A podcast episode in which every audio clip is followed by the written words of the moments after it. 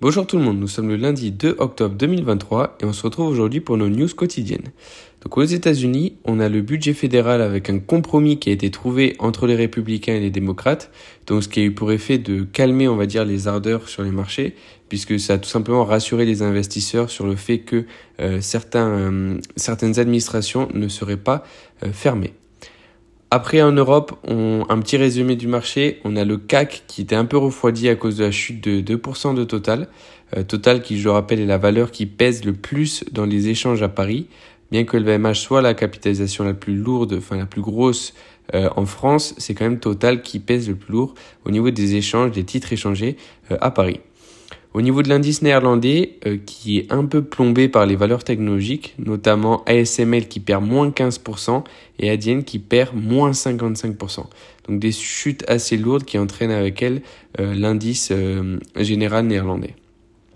Au niveau de la France, on a les immatriculations qui étaient en hausse de 10,7% selon le PFA. En Suisse, les, les ventes au détail qui chutent de 1,8%. Euh, toujours moins que, que la chute du mois dernier. Au niveau de l'Espagne, on a le PMI manufacturé qui remonte à 47,7 contre 46,5 sur le mois précédent, mais également sur les attentes. Euh, cependant, on reste sous la barre des 50, donc contraction, qui, je le rappelle, est euh, le seuil à franchir pour, pour une expansion. En Europe, également le PMI manufacturé qui est conforme aux attentes à 43,3 contre 43 euh, le mois précédent et qui est conforme aux attentes, comme je l'ai dit. Et, euh, et, là, pour le coup, le, le, le, PMI est quand même très très bas. Euh, donc on note un ralentissement euh, de, de, de l'industrie en, en Europe. Et le taux de chômage qui est également conforme aux attentes à 6,4%.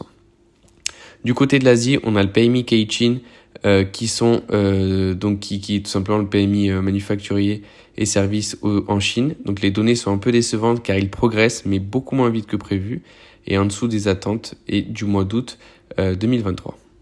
Donc au niveau de la microéconomie, je vais vous faire un petit récap du troisième trimestre, donc ce qui s'est passé, ce qui a augmenté. le pétrole qui était en hausse de 23% sur le trimestre, donc notamment porté par la coupure de la production de l'Arabie Saoudite. Le Stoxx Europe 600 qui perd moins de 2,5%, mais qui reste positif de 6% sur l'année.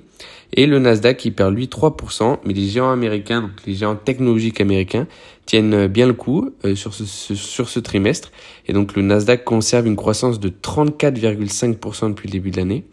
Et enfin le S&P euh, qui est en, en, en baisse de 3,6%, mais qui reste positif de 11,5% sur l'année 2023.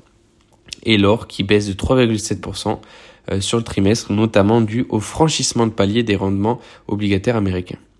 Euh, L'UAW qui abandonne les poursuites euh, pour pratiques déloyales de la part de General Motors, Stellantis ainsi que Ford. Sodexo qui cède sa division de soins domicile. La Française des Jeux qui finalise l'acquisition de Zeturf. au niveau des puces électroniques, on a l'Union Européenne qui lance une enquête pour concurrence déloyale donc anti, euh, euh, donc euh, ouais, de concurrence déloyale tout simplement dans le secteur des puces. Enfin, Apple qui euh, a identifié des problèmes de surchauffe de l'iPhone 15 et pour finir, Novartis qui a finalisé la cession de ses activités concernant l'ophtalmologie pour un montant de 2,5 milliards de dollars. Donc ça, c'était tout pour la microéconomie. Euh, donc il s'est pas passé grand chose puisque tout simplement les, les euh, c'est fin de trimestre et en plus de ça les, les investisseurs maintenant attendent des publications de résultats. Au niveau des indices, on a le CAC 40 qui baisse de moins 0,4%. Euh, le, le Nasdaq, oui, pardon, qui est en, en stable, donc qui a clôturé à plus 0,08%. S&P qui clôture à moins 0,27%. Shanghai, donc euh, qui reste fermé, on le rappelle, jusqu'à lundi prochain. Le Nikkei qui est en baisse de moins 0,21%, Dow Jones moins 0,5 en baisse, le DAX qui est également en baisse de moins 0,4%, l'IBEX qui est purement stable, euh, le Stock 600 donc qui est en baisse de moins 0,5%, le pétrole qui, qui, euh, qui est maintenant à 92,83% en hausse de 0,7%, l'eurodoll qui est à 1,0530% en hausse de 0,38%, et euh, l'or qui est en, baisse de 0,64%, donc qui continue de baisser à 1836 euh, dollars le, le lingot d'or. Donc voilà, c'était tout pour moi aujourd'hui et on se retrouve demain pour nos news quotidiennes.